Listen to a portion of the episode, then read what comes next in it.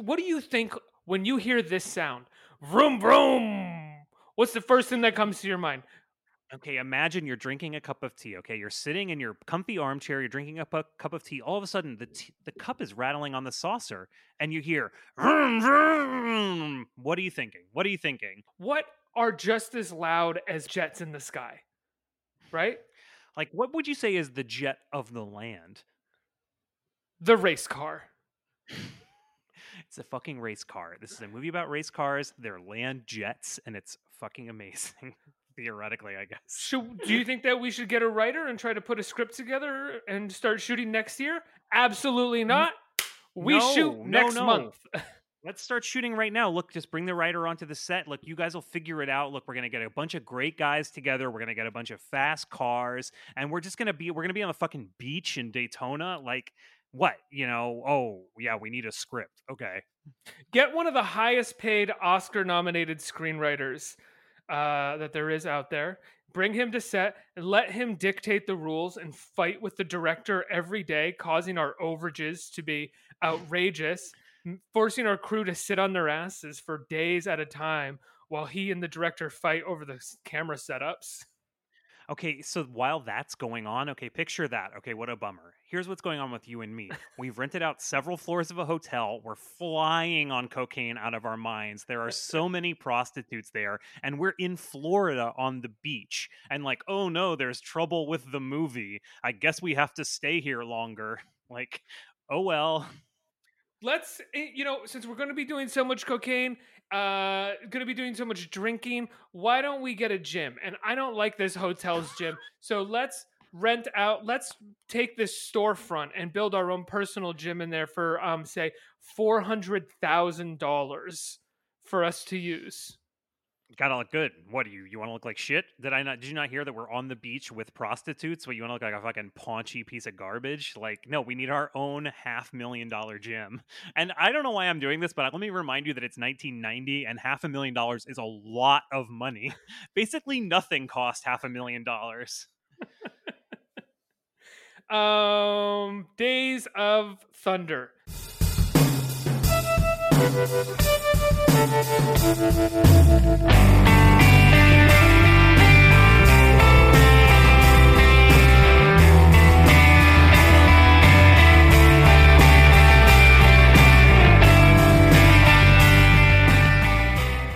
the first thing you expect to see in this movie Robert Duvall in a tractor?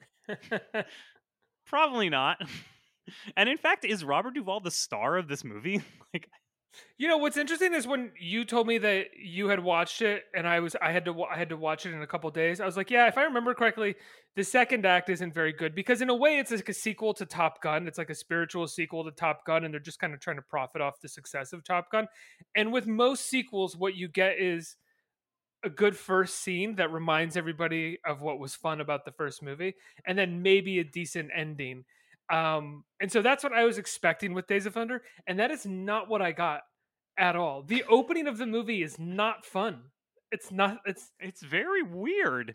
It's like it thinks that it's like uh just meandering to nothing. It's It's just like it opens in, in literally in a cornfield with Robert Duvall driving a tractor, and Randy Quaid runs up to him and tries to convince him to go back to being a racing car coach.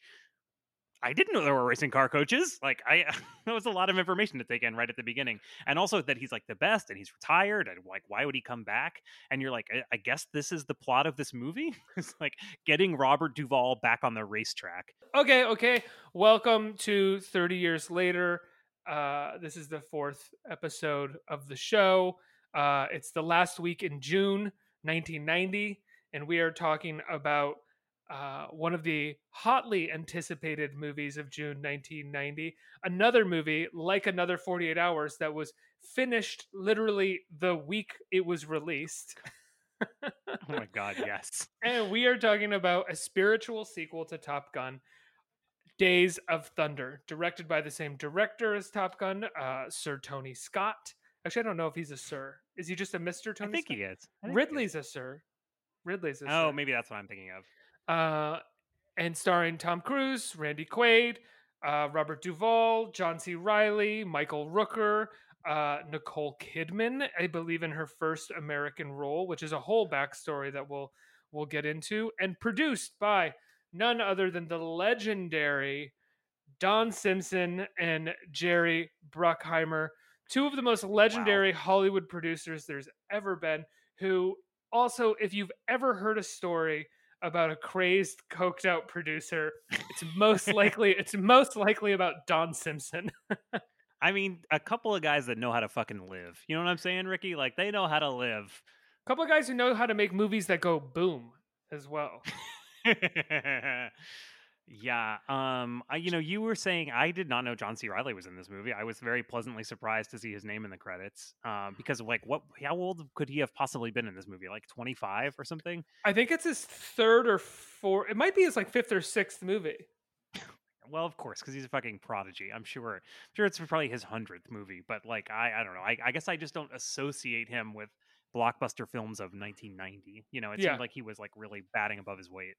Uh, I mean, he except he, for that the movie was terrible. But, and you know, he, other than that, and he didn't really have any lines. Yeah, he just kind of, but but they they had his name in the opening credits. Like, did he used to have a bigger part or something? He was like the fourth name in Possible. the credits, and you're right, he has like three lines. so like, why? And he wasn't a big star, so like, why in the world did they do that? So John C. Reilly, not John C. Reilly's first movie. You know whose first movie it is? Who whose movie is it? Character actress Margot Martindale. Is that true? First movie. Who was who was Margot Martindale in this movie? Actually, I didn't realize she was in it. She's in the background multiple times, worked on the race team. Uh, but she's the one sitting on like the high chair who's like taking the woman sitting in the high chair who's like taking notes. Uh, now, now, okay, now and right. then. That's that's literally it. But she, she got was she was put in of this movie. I think she was put in the movie because she was in Lonesome Dove with Robert Duvall, and he he knew her. Oh wow. Um, uh, also, who someone who was in the movie and whose part did get cut out of the movie, uh, Don Simpson, who cast himself. yes, cast himself as a race car driver that would be a supporting character of some kind, uh, and he appears at the top of the movie, basically in the credits sequence, and that's the only time that he really appears. Uh, but he apparently had a whole part that they shot multiple scenes of, but his performance and like a lot of lines. And the but the performance was so bad that they they they they had to cut it. And there's also rumor that Tony Scott shot the scenes poorly intentionally. but who but like that is so fucking weird to think about because who else's idea could it have been that he was in the movie? Like why fucking tank it? Like it must have been his idea. So then why go out of your way to make sure it's unusable especially when you're in charge of the money for the mo- so you just wanted to waste shooting days for no reason. What a fucking maniac. He was pretty power they were both pretty powerful right? They had a this was their last movie with paramount who they had had a oh, yeah, like right. tons of success with, but this movie they had gone so over budget. Um, I believe they went from like what was supposed to be like a thirty-five million dollar budget at a, to around a hundred. Like that's so wild. wild. That's like fucking Dick Tracy. Also, yeah. like it was like the same thing. Um, um and and afterwards, Paramount want like wanted them to do Beverly Hills Cop three for an ex- for an extremely low budget as well as deduct like nine million out of their fees or something like that. Well, and they like, said pay no them back left. for this movie, right? Because yeah. it was like such a fucking disaster. Yeah, it was such an epic failure that they asked them to give up money on their next movie to pay them back. but yeah, instead they they walked. This is another. uh This is another example, though, of a movie that. I mean, what is it? An hour and forty-five minutes? An hour and fifty minutes? If this movie, yeah. if this movie was ninety minutes, I think it would have been bearable. Because we're saying it, the script has so many problems and it's not at all clear what's going on. So the way the movie's set up is basically right. Like I was saying, Robert Duvall has to get lured back to being a racing coach by Randy Quaid, who is like a small time racing team owner or wants to be a racing team owner. And uh, then they hear there's like this kid that's going to be on the team. Uh, but the thing is, the kid uh, has never driven a stock car before. He's only driven Indy cars which are for like you know Europeans. That that so fuck that. and then it's like okay so this is the conflict of the movie i guess is like he's going to learn about cars and you know uh, robert duvall's going to learn how to work with him and that kind of is the movie but only for about 30 or 40 minutes and then it becomes a completely different movie and then yes. it becomes a different movie again and then it becomes a different movie again and it's like with different with it just ran out of ideas it becomes too many ideas with different villains and they are unable to weave any of these other movies into oh one movie right? Like the nicole kidman subplot comes and suddenly the movie is just about the nicole kidman subplot. Like let's use top gun as an example right? The, the romance with kelly mcgillis and top gun is weaved into the story of the mili- of, exactly. of the flying academy and of his relation and, and of goose dying and of maverick being kind of a wild card. Like all those things are plotted together and butting up against each other to make conflict. Whereas this movie right, so, is like he's done racing. He meets Nicole Kidman. He's done with Nicole Kidman. He Michael Rooker can't race anymore. Then he has to do the last race. That's well, dude. Okay, it. so like, okay, so we're saying Tom Cruise has never raced a stock car before. He's got to learn from Robert Duvall how to race a stock car, and they're going to work together to do this. Okay, and this does happen in the movie, by literally like 15 minutes into the movie, he's the most successful stock car racer in the world. And you're like, isn't this the journey of the movie? Why is it already over? And then it's like he's he's the like number one and he's got like challengers to him and you're like why is this happening how did we get all the way from zero to a hundred and now eh, it's like it, it's a completely different it's a completely different movie um, it's no there's an element it feels like where the movie is scared of being a cliche sports movie where he is the underdog who then has to battle the the villain and it kind of tries to uh, subvert that or undercut it in a way but it just limits any sort of emotional response you could have to the movie by because it doesn't add anything by removing those cliches. It just kind of and because removes like, a story. And i mean it's like you've said about this movie to me many times like they're just there are no stakes. Like if your main character is a complete outsider and then he's the number one in the world like less than half an hour into the movie like okay like i guess i don't care anymore you know like I, I, it's not like i'm invested in watching him try to succeed it's like well you're just the movie just tells you okay now he's the best. And it's like well mm. all right i guess i don't give a shit what happens to him from here on out. Well then this is hmm. this is like one tom cruise's character's name is cole trickle. I'm sorry that we have not said that yet and that's actually an homage to a real a real uh, NASCAR racer whose name was Dick Trickle, and was and this is so weird because so much of the movie is real racing stories, right? Yes, like, which you would never guess. So it's like they they have an incredible amount of reference points and knowledge about racing that are thrown into this movie, yet that's all the movie has. None of them are blended in a way that is coherent. They're just sort of tossed in like a fucking bad salad bar. it's like they had a trapper keeper that was like cool racing stories and they the screenwriter sat down and was like, "Okay, well I just got to push all these together." And then that's the movie. I don't know, right? That's the movie. Are they like, "What are we Bob, what are we shooting today?" And he's like, "We're shooting Dick Trickle's story, except his name is Cole Trickle." wow, um, cool. How does he think this shit up, man? But what I was going to say about the stakes of the movie is you bring up this idea that, like, okay, so say he becomes the best within 15 minutes, and then 30 minutes in, he gets injured. And from that injury, he has to relearn to be the best again, right? The movie almost right. the movie almost goes there where he does get injured. But then guess what?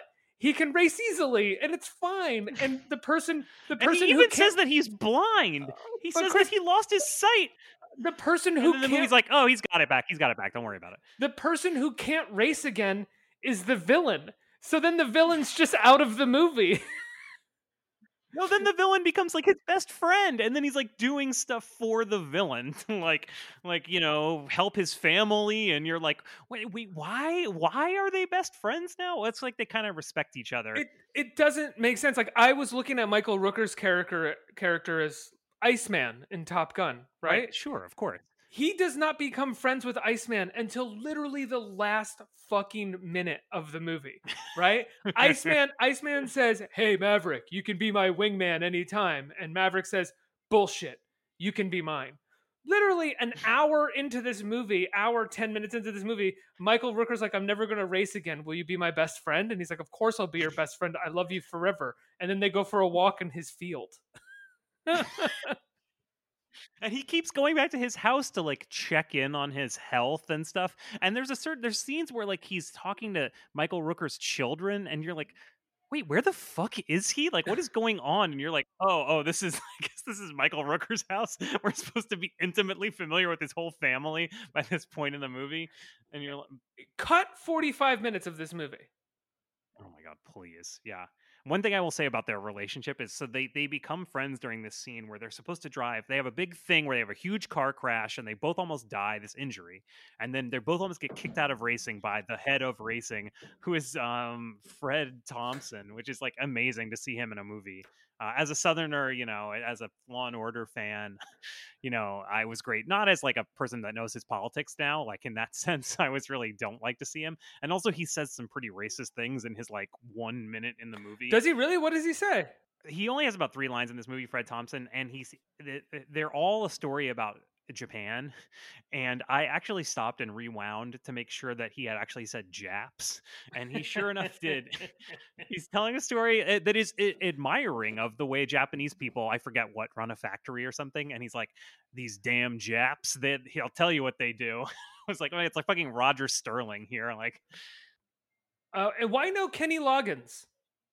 Why is there no? I know Hans Zimmer does the score, and there's a final song in the movie that I think is just over the credits that is sung by the singer of Whitesnake, and I think Jeff Beck does the music with Hans Zimmer as well.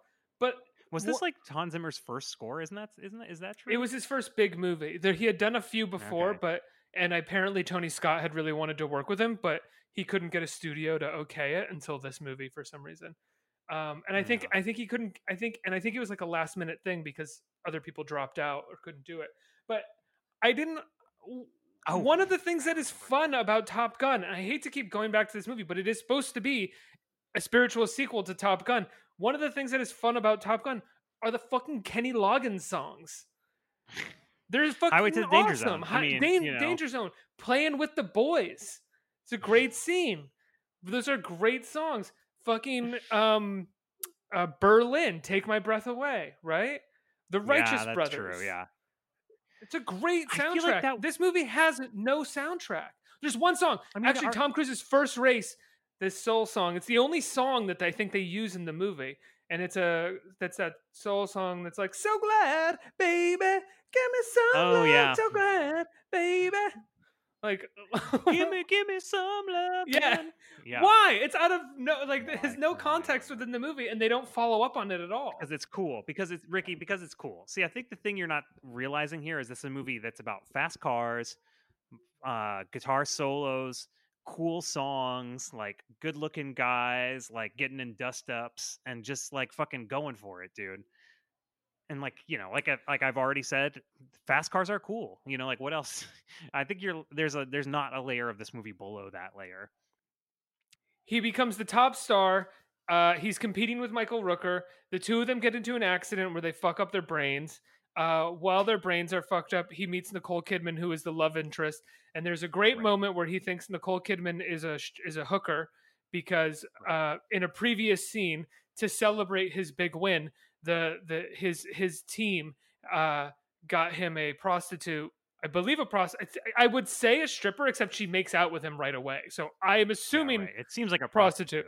who is um pretends that she's a state trooper, pulls them over, and then is uh, frisking him and uh, or is patting him down and says, "You have a concealed weapon on you," and then unzips Tom Cruise's pants and makes out with him. Yeah. Uh, so yeah, yeah. Um, so then- well, I first I have a couple things to say about this. First of all, um, she is in the company of two other people who are presumably real state troopers.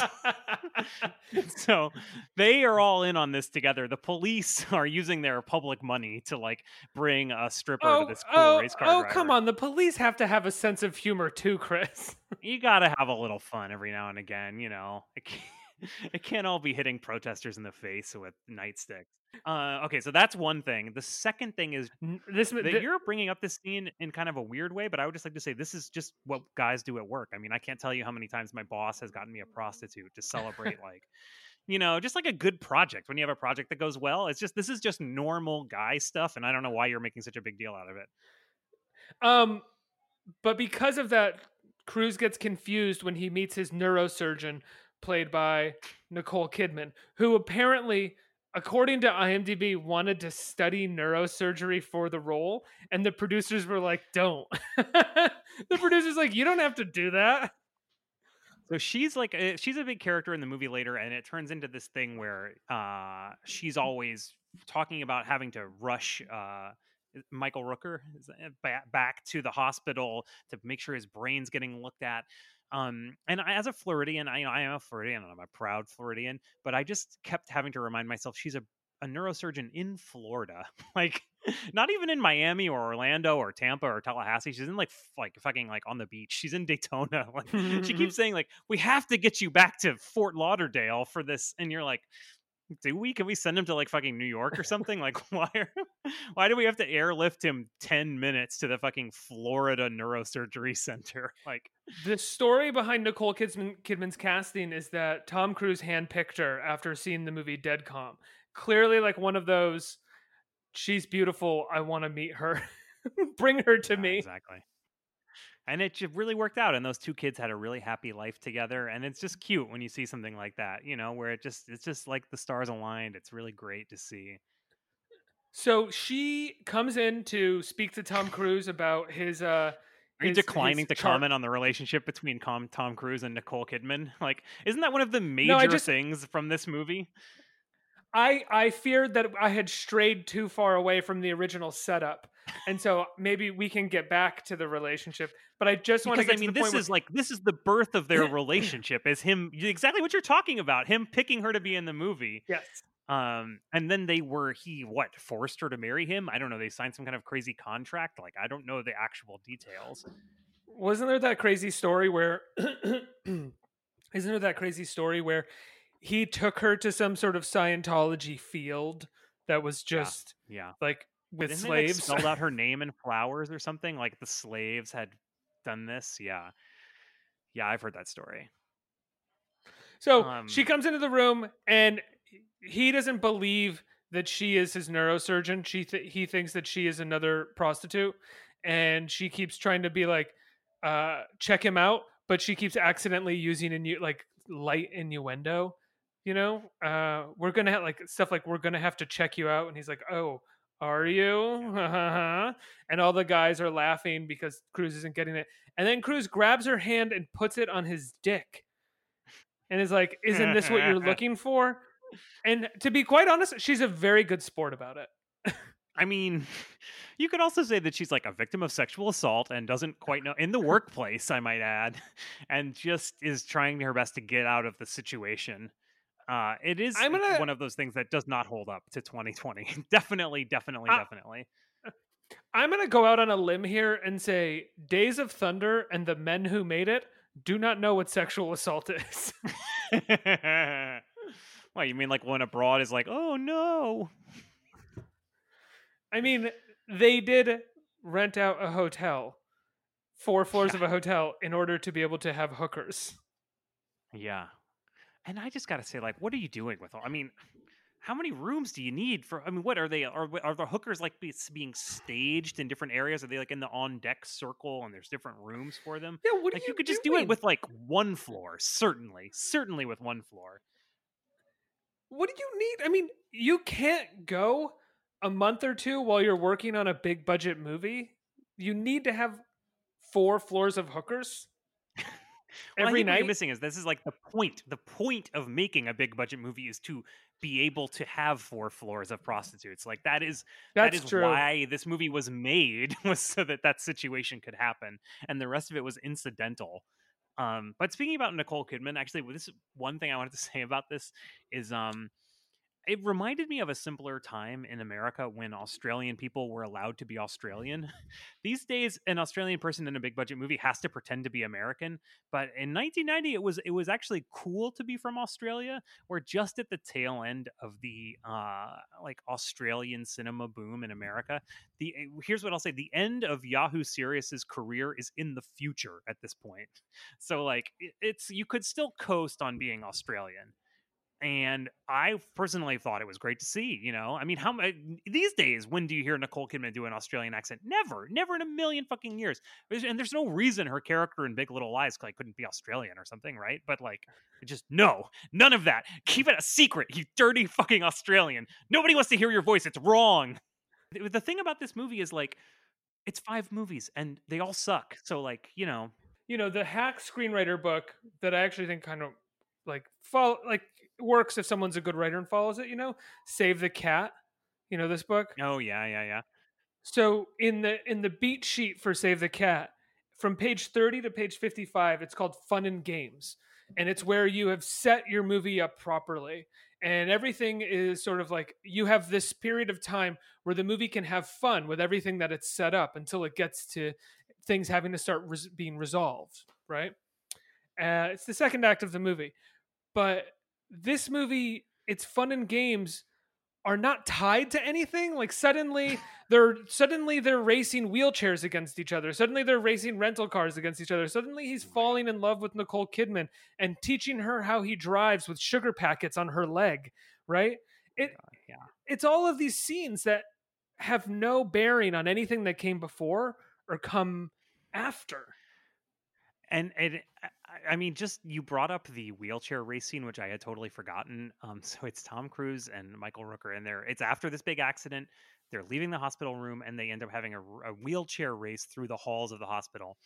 And this is maybe my favorite scene in the whole movie because of the fact that the movie treats it as seriously as any of the car races with like no level of irony at all. I don't think it's just like the music kicks in and the shots when we're cutting the two of them like racing and pushing each other. And it, I think we're meant to take it extremely seriously.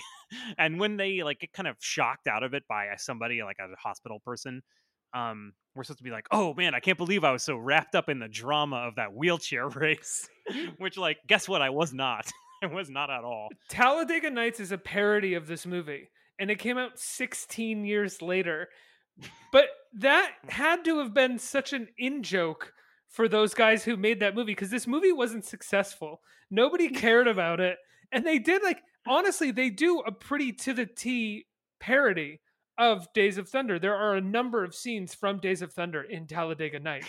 so fucking weird. And it's amazing because and John C. Reilly is also one of the stars. Yeah, it clearly was like Adam McKay or Will Ferrell caught Days of Thunder on TNT one afternoon, and they were like, "Let's just remake th- this movie. Is stupid. Let's remake this movie." And they were like, "Okay." Like, I can't believe this is real. Like, we should definitely just fucking do this, but us one of the scenes that I it's such a Tony Scott moment, and I do I do genuinely like Tony Scott specifically around this period of time. And I think the movies have a slick polish to them, and they're fun to look at. Uh, if he has a good script, this is just a terrible script.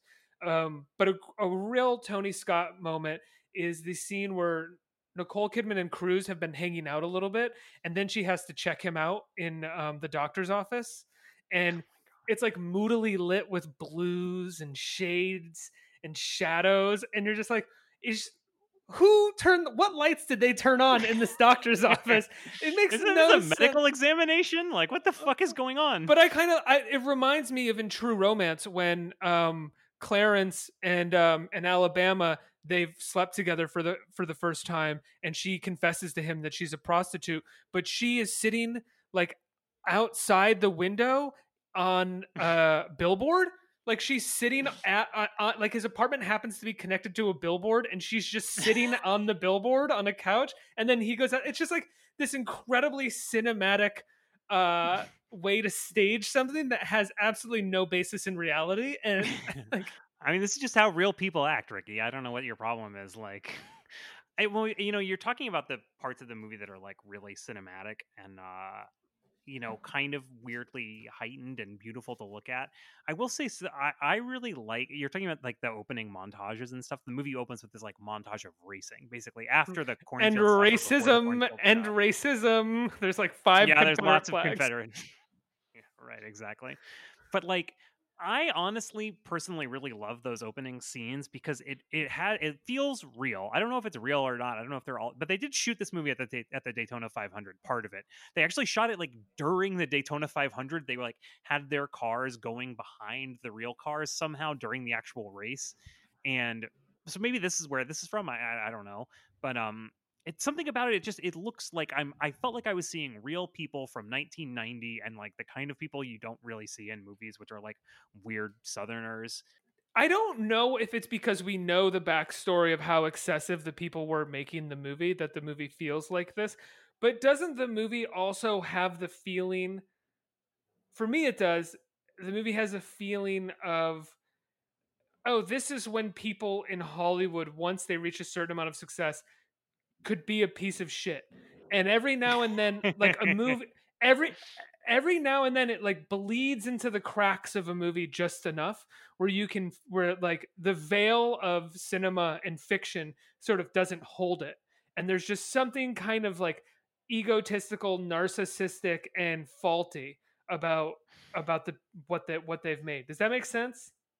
No i totally agree with you. I mean it's just it's it's the fact that you you're watching a movie that isn't compelling and doesn't make any sense and you just start thinking to yourself like what is fucking going on here and the answer is yeah. that a bunch of fucking egotistical rich people threw their weight around and got to make this movie. And then it, it, it's so weird because then it becomes part of our shared experience. I mean, I can remember being a child and seeing so many ads for this movie and having these cups be the cups I got at McDonald's and like, you know, it, it's something like you're like, oh, I guess Days of Thunder is a thing I should be interested in when it's just because of some like old drug addicts wanted to get a bunch of money. It's so weird is, that it, society works like that, you know? Isn't there isn't there like a sense when you're watching this movie of when you're watching this movie and you're thinking about the screenplay, did you have multiple moments where you're like, God damn it, I should write movies. This is crazy how bad this is. Like no yes, one was definitely. paying attention. Well, because you just think of when you're trying to write something and the amount you beat yourself up about, like, I'm not really, like, this isn't really singing, and, like, what am I really saying, and what's the point of this? Like, I should just quit. And then you see a movie like this, and you're like, oh, I guess none of that matters. like, I guess you can still get, like, a huge movie with movie stars as long as you, like, do coke with the right people. It doesn't really matter if your script is good or not. Like, he's an Oscar. Which I will say is funny. I will say is funny because there's in textually the movie is kind of about structural inequality. like the first thing Tom Cruise and his first scene, they're like, "Well, why do you want to race stock cars?" And he's like, "Well, in the Formula 1, you can't win if you don't have a good car and you can't get a good car if your name's not Andretti. So like I have to do something else." And I was like, "Wow, that's actually really cutting. Like that's I feel like this is the best movie about structural inequality I've ever seen." It was like very plainly said. But then, you know, also that goes away also. Speaking of Mario Andretti, do you know what Don Simpson's character's name was? Oh, we didn't you say it was Aldo? What Fandretti? Aldo Benedetti. nice, nice, very subtle. I love it. But this movie, I mean, Robert Towne is an Oscar-winning screenwriter. This movie structurally doesn't work as a screenplay, and then yeah, no, line for line, it doesn't work. Nicole Kidman's monologue, where she's yelling at Tom Cruise for being for wanting to race again and how he shouldn't race again is so bad. And she does, like she always has done her entire career, she works wonders with bad lines. But it's one of those monologues where he's trying to get her attention and she keeps turning to him to say one more thing. She'll walk away and then she'll turn back around and she'll tell him one more thing. And she'll say something like, Control is something no one has, you infantile egomaniac. like, it's, oh, it's, oh. My other favorite thing about her character is that eh, she, I, I think literally she was 22 or 23 years old and again she's supposed to be an extremely talented brain surgeon. Right not old enough to be a surgeon. She would not even have be in medical school. She might be in her first year of medical school like no one asks and no one asks questions about that. No why why uh, who gives a shit? Why you uh, you you don't want a hot girl in your movie? Okay fine all right. Should we listen to the Siskel Reaper? The film works in bits and pieces more than an entire picture. Even with those reservations, however, I still recommend it. I recommend it too. Uh, I feel that auto racing is an extremely boring sport visually.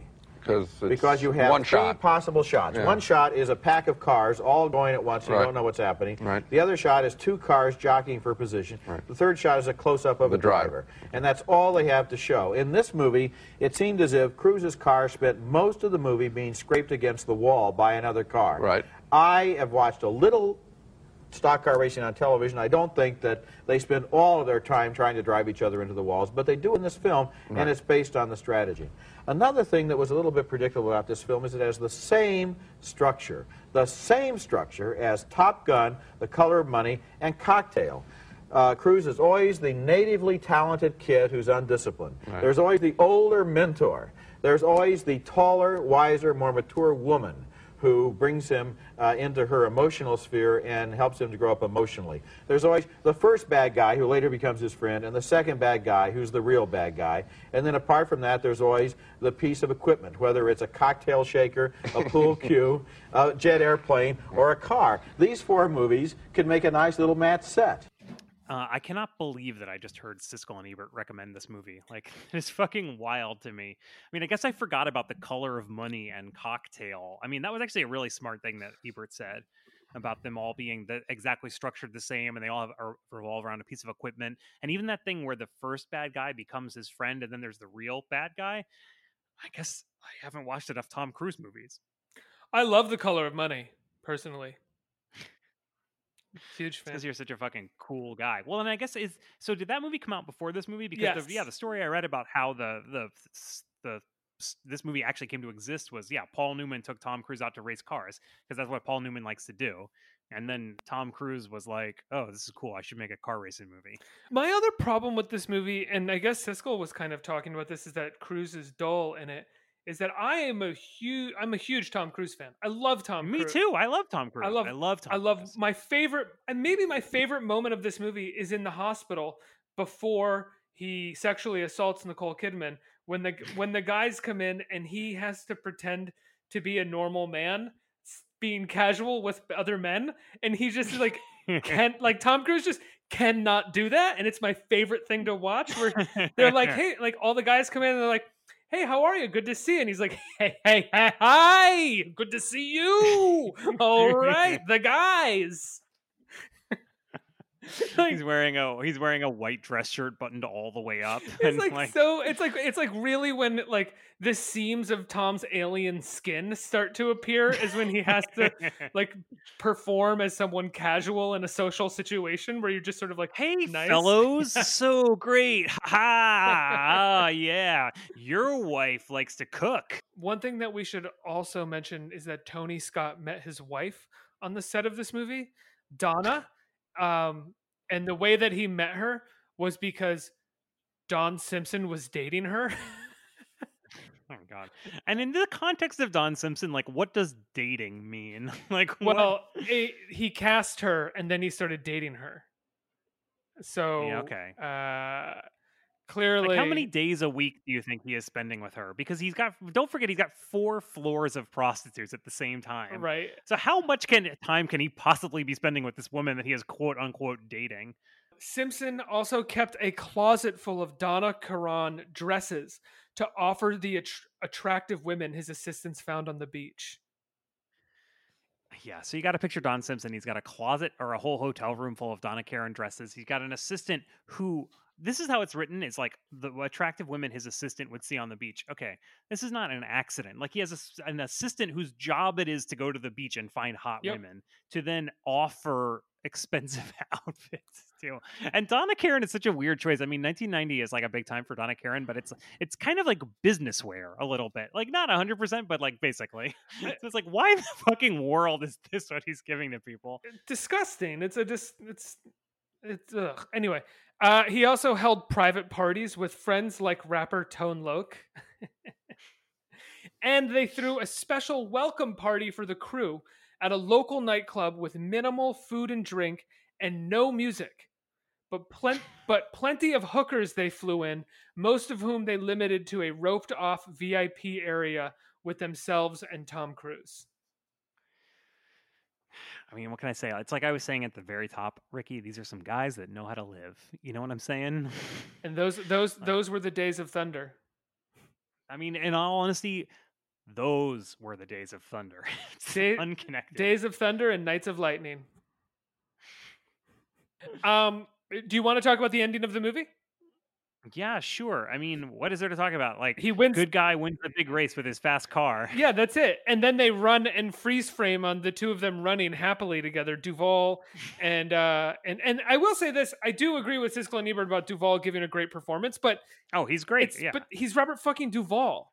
Like that's what he does. It's it's almost he's almost underrated because you just don't expect anything else, right? Like I mean, you could, you know, I mean, I know this is like a dumb thing to say, but you could just watch him, you know, order food at McDonald's and it would be riveting. You know what I mean? right, so he was in Widows. I forgot he was alive, And and, I saw him in Widows. He's in that movie and he clearly doesn't know his lines. He's too old. He doesn't He's remember his so lines. old. but he is still impossible to take your eyes off of, right? Like no, he's fantastic. wa- he's fantastic. watching him drop a line and then try to figure it out on camera, you're like, what is the character doing? He's so magnetic. You're like, oh, this poor old man, like he's having a rough time, but like, no, that's the actor, not the character. Yeah. Like, Uh, so, I mean, even praising Duvall for his performance in this movie, it almost feels lack unnecessary. Like, of, of course he's good. yeah. He's good in anything. Of course he's good. He's good. He's good in everything. He's good in anything. And if you know, he's definitely doing a lot more than this movie deserves. Definitely, definitely. I mean, he just seems like a real person. You know, I completely accepted the reality where he was this character. Like I, I you know, yeah, it was great. So the end of the movie is uh, Cruise has to race against the new villain who we barely know at all, played by Cary Elwes. Elwes. Completely unmotivated villain. Yeah. Out Cary of El- so they nowhere. introduce Cary. They introduce Cary Elwes like about halfway through the movie. Maybe they say like, "We got you a backup driver," and he just smiles and goes, "Hello," and then maybe twenty minutes later, that it's like, "Oh, I started a new racing team with that guy," and you just see him like smiling in the background, and they're like, "Oh, you fucking idiot! Why you have two racing teams? That's stupid." And then by the end of the movie, this is the main villain. He hasn't even fucking done anything. I guess he kind of like bumps his car at one point and tries to cause an accident, but the- I mean, I heard rubbing his racing, so like that just seemed like good old fashioned racing to me. I didn't I didn't buy him as the villain. I didn't understand his motivation and I didn't understand why he disliked Tom Cruise except that he just wanted to win the race. That's what everybody wants. Everybody wants to win the race. I didn't see why particularly he was bad, you know. and it makes it so there are no stakes in the final race. Yeah, it's just like, oh, he's racing against the other racers in this race. You know, I mean, yes, that's it, he's know. racing against the other racers. That's it. That's all that it is. It's just a race. It's not like it's not like they've added a ticking clock on him of some kind, right? Because he is unhealthy. There is this idea that if he gets into another accident, he could die. But they don't even really put him in peril in some way where it feels like he No, could get all. into a really bad accident and die, or give him like a like a, a light seizure or some sort of like you know he can't see because of an an like whatever. Right, something right, right. to He like hits his head and now he can't see very well. Right, yeah. but it's just a race. And we have seen multiple races before this.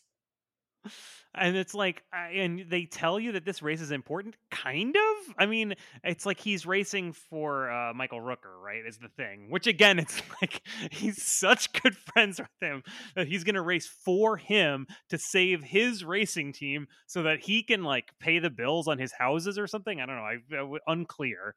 I don't even remember any good reaction shots from Michael Rooker. You know, like even a sports movie where the person is like live on television in the final race. You need multiple reaction shots from people across the country who've been a part of the story, right? You- you Especially the one who is they're doing it for his benefit. you the can't whole thing. You only all you get is Nicole Kidman and Robert Duvall standing next to each other. That's it for the entire race. Where is Rooker? Where is his family? Where is Tom Cruise's family? Where Oh is God. anybody to Fucking add to this Fred moment? Fred Thompson, you know, like where's Eh, Fred Thompson? Anybody? Who was even Fred Thompson in this movie? He shows up He was Mr. NASCAR. He shows He up for two in scenes charge in the of middle, all racing. and then he's gone. Yeah, it's fucking ridiculous. And and for those two scenes, you're supposed to think he's the most important person in the whole world, and everything. He is in charge of everything, and then yeah, he disappears for the rest of the movie after that. So, what do you think was the most? uh What was your favorite moment of the movie? Oh, you know, Ricky, I love when them cars go fast. When you know the cars go vroom. I love it when I hear a cool ass guitar solo and I see a big fast car. Don't you think that I mean, that Don't you think that should have been the like theme song of the movie that they played at the beginning? Like it's Danger Zone, but it should have been like when the cars go vroom, vroom, vroom. You know you're in a room. Um, what do you think is the most uh 90s thing about this movie? Because as we say in every episode, 30 years later, 30 years ago is going to only be 90s movies for the next 10 years. So everything is going to be what is the most 90s thing. So what is the most 90s thing about this movie for you? Uh, well, so maybe this is just it's starting to show what my ideas of what something being 90s means. But I, I, one of my things I think in a big movie like this that being 90s means is they instead of being connected to like a shorthand movie version of what real life is like, which I think is what a rock movie will do now, basically. It's like you see The Rock do the things you see people do in action movies, and that means he's a regular guy. I think this movie, because of coming out when it came out in 1990, it's trying to actually be connected to actual real life in a way that, like, you know, a movie these days would just not even fucking bother with at all. Like if we're talking about like the opening montages, we're talking about the rental car scene where they have like weird shitty rental Right. cars, but not like cartoony rental cars. They just have like normal people's cars. You know, I, I think that even uh, expending any effort trying to acknowledge the existence of the real world, it's gone. It went out of fashion sometime in around 1999. Who gives a shit? Yeah, I agree with that. Uh, for me, the most '90s moment of the movie is the bloat, uh, and I feel like we saw this with another 48 Hours. Kind of saw this with Dick Tracy as well, which is this sort of like never-ending second act where it was just like they clearly Oh had god. they clearly hadn't worked it out. I mean, most most movies now, with the exception of Marvel movies, right? Because those are just the nerds just want to sit in their own filth for as long as possible while they watch that shit. Uh, the mo- like most movies that are made now are very tight. They're intentionally like get in, get out. You know, you only have one story to tell. Movies, it doesn't even feel like they're really yeah, given Yeah, yeah. they're really given a B story that much anymore. Love love stories have been cut out of movies prime for the for the most part, I think. Yeah. Um but this is so blow seemingly so bloated even for a movie under 2 hours where you're just waiting for it to get to the thing that's important because the movie itself doesn't know what is important in the story. Right, right, because it's, like we're saying, it's the story of Tom Cruise and Robert Duvall, and it's the story of Tom Cruise and Michael Rooker, and it's the story of Tom Cruise and Cary Elwes, and Tom Cruise and Nicole Kidman, and Robert Duvall and Randy Quaid, and Michael Rooker, and like a battle against a brain disease, and it's like they're all presented basically equally, and you're like, well, what? Which of these is the movie? You know? It reminds me of a um there's a deleted scene in Boogie Nights where um it's an amazing deleted scene and you're like it's so good that you're like how could anyone have cut this from their fucking movie? And it's the sequence where Becky Barnett calls Dirk and is like my husband's to kill me. He's beating me up. I need you to come save me. And Dirk is immediately like, I'm gonna get there, and he digs around for his vial of cocaine. And John C. Reilly's like, Where are you going? Where are you going? And Dirk's like, I gotta go kick some fucking ass, man. I gotta go kick some ass. And Tusk is playing in the background the whole time. And then it cuts to Becky Barnett and her husband fucking full on punches her dead in the nose, busts her nose open, and then he storms away from her and she grabs a, a pan and she runs over and starts beating him over the head with a pan. Meanwhile, Dirk is driving to get to her and he's fucking snorting coke, trying to light a cigarette and fixing his hair while he's driving. And Tusk is still playing and he changes the song and he puts on a Devo song and he looks in the mirror, he's fixing his hair and he goes, "Yeah, you look good. You ready to go kick some fucking ass?" And then he he drives straight into a telephone pole, smashes the car, never goes pick never goes to pick up Becky who is waiting for him in a diner alone and Dirk just goes back to the house with the busted up car and they start talking about how they're going to fix up the car. It's extremely crazy and funny and well made, of course. And you're like, how could you delete this scene from this movie? And if you listen to the commentary of the scene, Paul Thomas Anderson is like, it just it wasn't the focus of the movie. The focus of the movie is Dirk and Becky's story, while great, is too far off from what we need to focus on within this movie. It takes us too far away from someone who we're dry, we're trying to get to the point with. And I felt like that with this movie all the time, where they just didn't know what the point with Tom Cruise's character was. So they just tangents all over the place.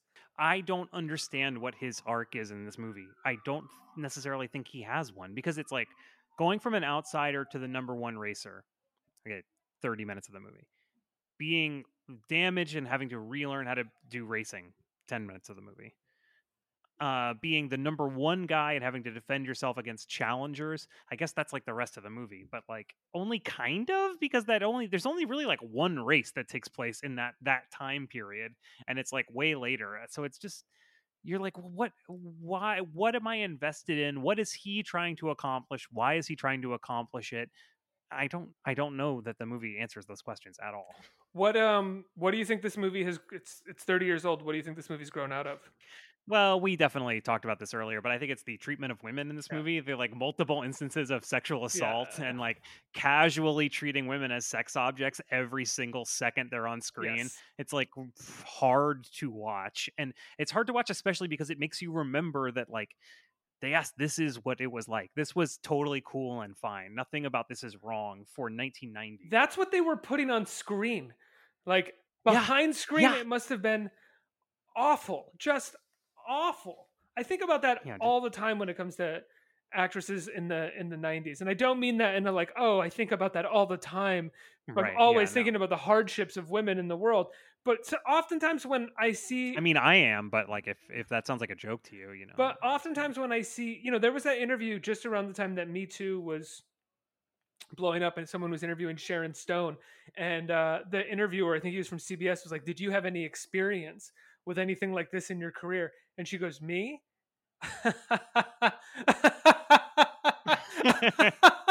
me? Oh, look at me. and just like maniacally laughs and doesn't answer the question. And it's like, you have no idea mm, the kind of stuff oh, that she probably still can't talk about because a lot of the people are still incredibly powerful in the industry. Well, because you were just like, Uh, there was nothing wrong with doing things like this. Everybody understood the deal is that, like, I'm going to try to fuck these broads and, like, you know, they're going to try to not get fucked, but, like, in the end, I'm going to fuck them. That was why people That's just the game. that was why people got into the industry. if this is the way we see things happen in the movie that like one of the first women with a speaking line is a prostitute who grabs Tom Cruise's dick and then like I guess they go on and fuck. He doesn't he doesn't go like, "Oh no, I can't." Like they just fucking start making out and they cut, you know? Well, Like, before they cut, he does a very Tom Cruise thing, which is he smiles those big pearly whites and goes, "You, you, you guys, unbelievable." Uh what do you think that this movie grew out of, Ricky? Do you have something else?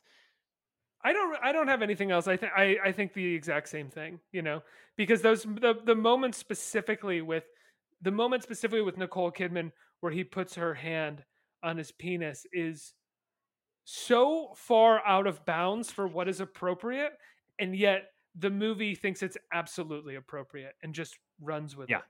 it. Um, It doesn't have a problem with it at all. No.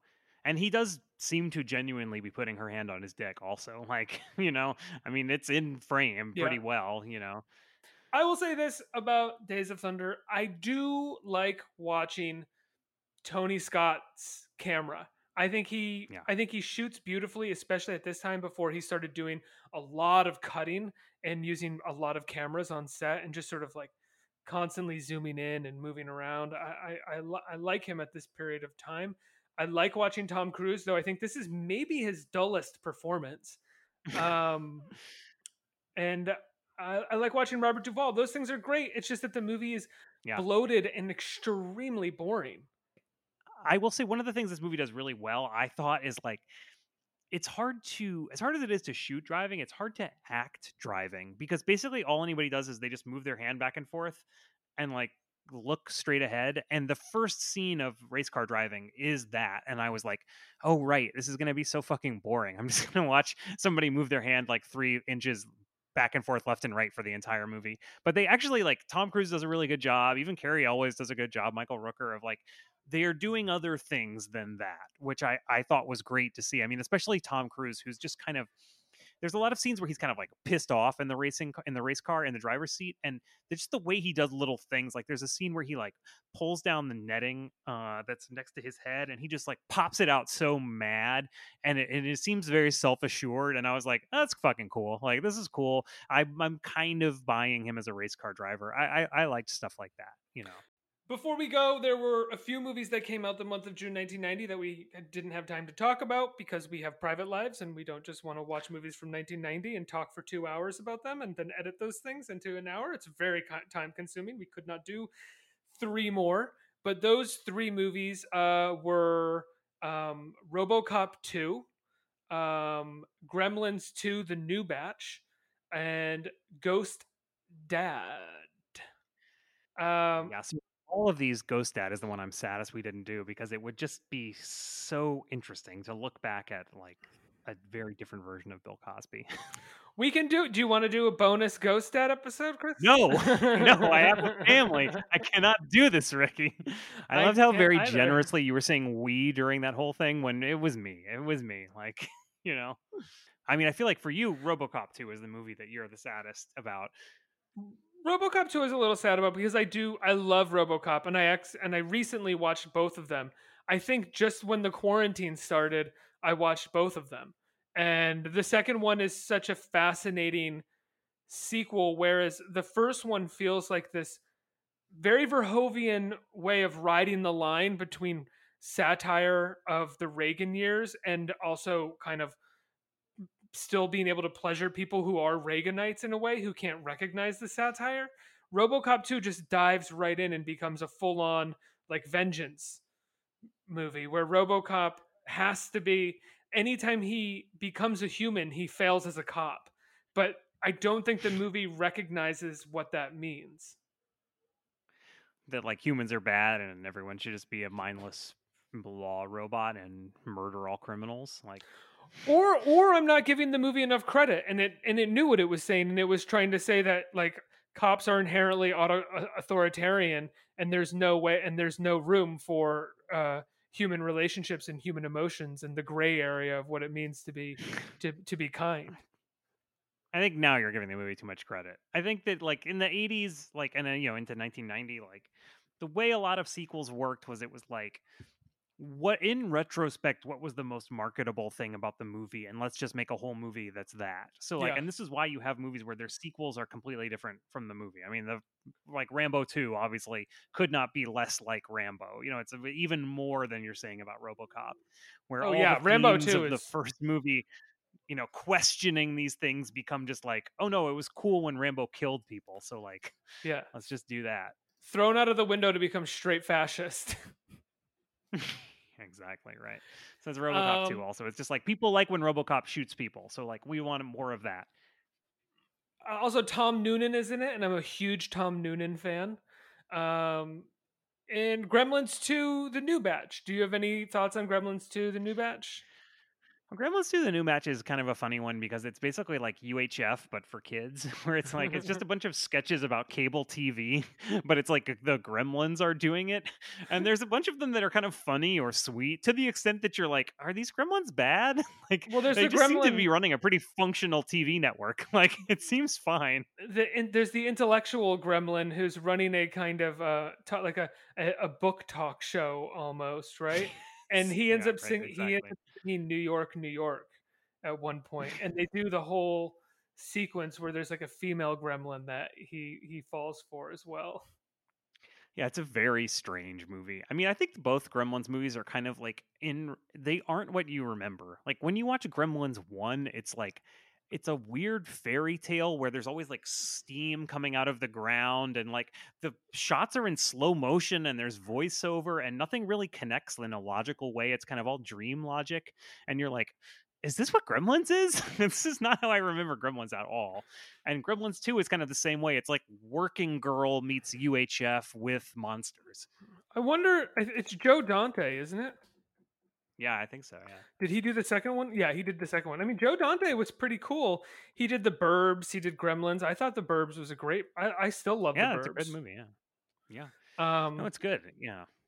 But yeah, those are the movies that uh, came out. And next month we have um, the movies that we're going to be talking about for the month of July are uh, Die Hard 2, Next month we have uh, some other movies. So Die Hard for 2, The Adventures of Ford Fairlane with Andrew Dice Clay, Ghost, which was, I believe, the highest grossing movie of 1990.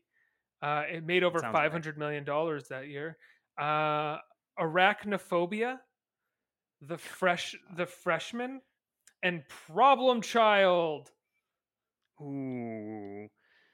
Yeah. I was a big fan of Problem Child when I was a kid. I really was. I honestly was. Loved it. Loved Problem Child.